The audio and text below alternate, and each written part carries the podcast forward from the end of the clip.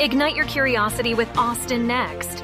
We're watching Austin transform from a thriving ecosystem into a global superstar. With our host, Jason Scharf, we aspire to better comprehend the true nature of innovation. Together, we will uncover what makes a successful ecosystem and navigate the technologies shaping our future. Now, let's dive into what's next.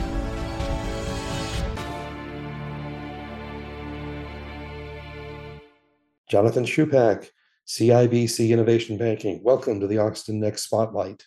Hi, Michael. Happy to be here. Glad you are. Tell me a little bit about yourself and about CIBC. Sure. So, I think as you mentioned, my name is Jonathan Schupak. I am the, the market lead for Austin and Texas for CIBC Innovation Banking.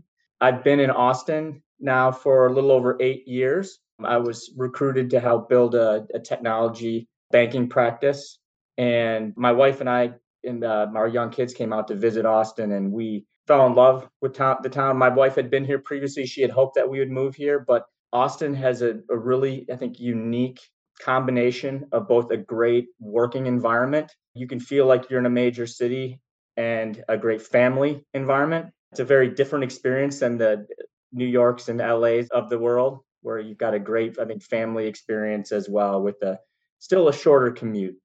Yeah, we interviewed Peter Rex about six months ago, and he had moved to Austin in 2020. And he said that, you know, obviously one of the things that's most important is the sale of the spouse. And he said he had absolutely no trouble selling the spouses of his people to come to Austin. Yeah, it's I think a place for families to be happy and families to thrive. Tell me about CIBC.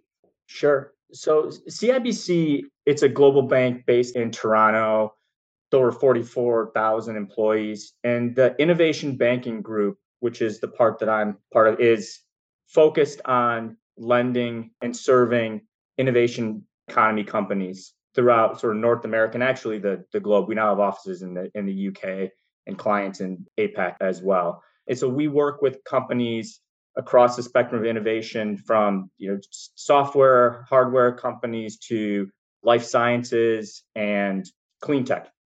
Now, one of the things I read was that you guys just injected about a billion and a half dollars in new capital into CIBC Innovation so that you guys can lend it out. Yes, so we have eight billion deployed kind of in the in the market already in innovation economy companies, and we have earmarked another one and a half half billion. And I think that's important given the overall economic situation right now. It, companies face uncertainty about funding, and uh, we wanted to make sure that companies know that we're here in the market ready to lend in a challenging environment. That's great. How do you interact with the innovation companies here in Austin? So, Austin has a great startup ecosystem.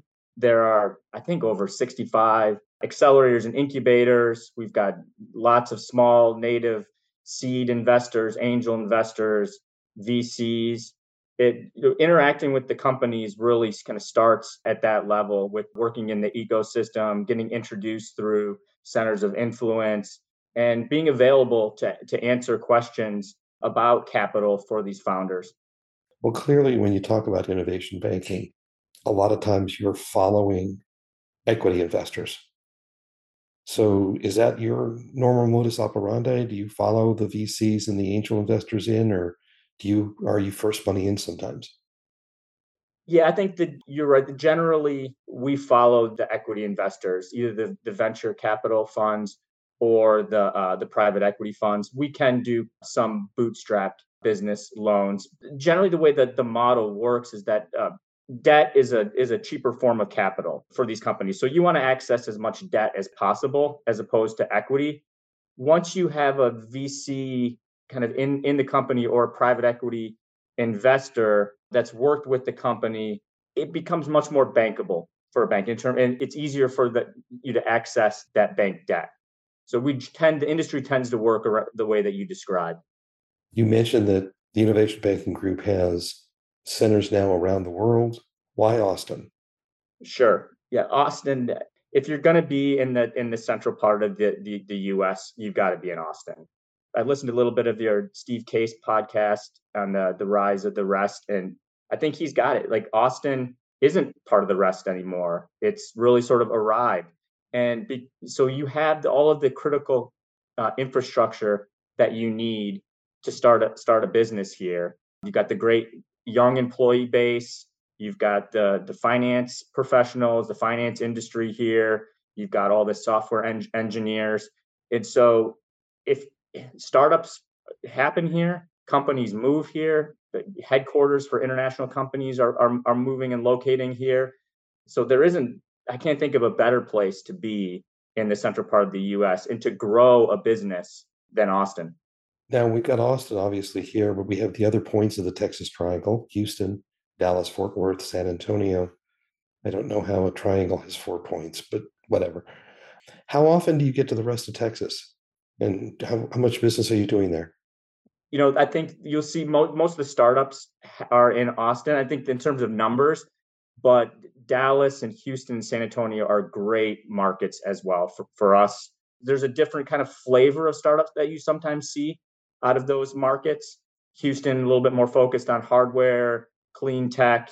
Dallas, you get a little bit more corporate spinoffs, but those are great. We have clients in those markets. Uh, we we're spend time in San Antonio as well, and so we're really open for business for all the markets. I just happen to live in in Austin and kind of view this as the hub for our activity in, in Texas. Yeah, I was a commercial lender in California way back when, and I was lucky enough to have a district manager that said, Your territory is from Oregon to the Mexican border. I'll pay for you to go anywhere in there as long as you bring home the the, the deals. I said, okay, fine. That's what I liked. It was a lot of fun for those years. Anyway, we're sitting here at the beginning of 2023. We're looking at a very unstable at best economic outlook for the next year. What are you guys doing to work with your companies to help them get prepared for the 2023 economic? I'm not going to call it a crisis, but economic turmoil. I think we mentioned. I think the most important thing for us is to let them know that we're a stable bank, that we've got a committed amount of additional capital ready to deploy.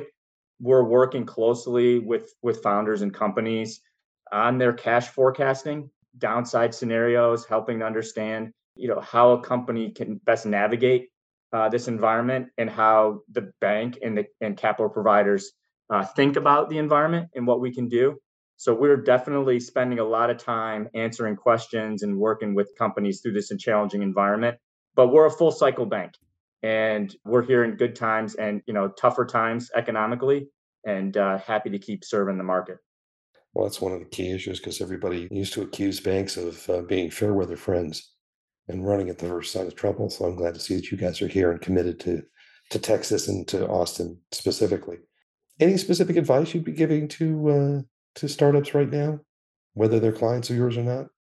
Sure. You know, we're happy to talk to companies. I think that's one, regardless of where where they are in their in their life cycle, and kind of prepare them for how to think about bank debt and when they can access that, whether it's for mergers and acquisitions or growth whether that's before they raise a venture round or after they raise a venture round. We have a great network of VCs and private equity funds that we talk to regularly that we can also uh, introduce companies to. So, as I mentioned before, t- we're having tough conversations with companies right now about the economic environment, but we're happy to step in, work with companies, help them understand the bank market and when the best time is to access bank debt. That's great. In a lot of cases, companies come here and they work towards their particular business model and how they work.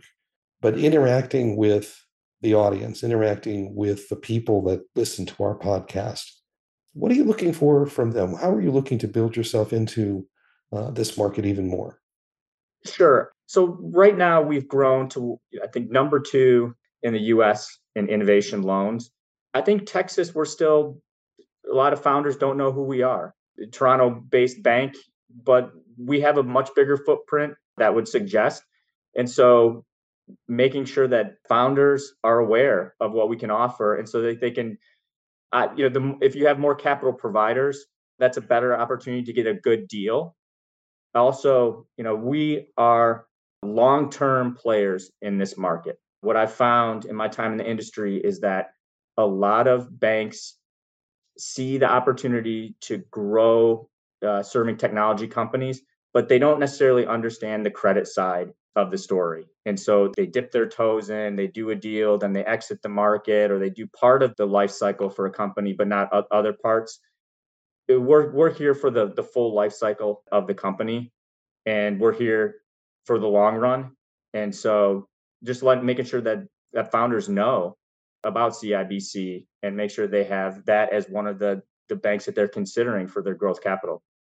Jonathan Schupak, CIBC Innovation Banking. We always kind of end our podcast with the same kind of question. Jonathan, what's next for CIBC and what's next for Austin? Sure, Michael. We're continuing to grow. CIBC, we're continuing to build out our suite of products. The ecosystem is always changing, and we want to be ready to serve clients in whatever ways they, they need. In terms of Austin, you know, this is a, an exciting leg for the city. I think the interesting thing is now that you know Austin is kind of no longer the rest, and it's it's also no longer the most affordable city around. So it can easily continue to differentiate itself as being the place to be for founders. I think of it, you know, like good products. And historically, people would look at the sort of differentiate differential between the the cost of living in markets, and that would be the main driver for maybe being in Austin or other sm- smaller market. That's probably no longer as big of a, of a factor. Now it's the great product that Austin has, kind of regardless of the price.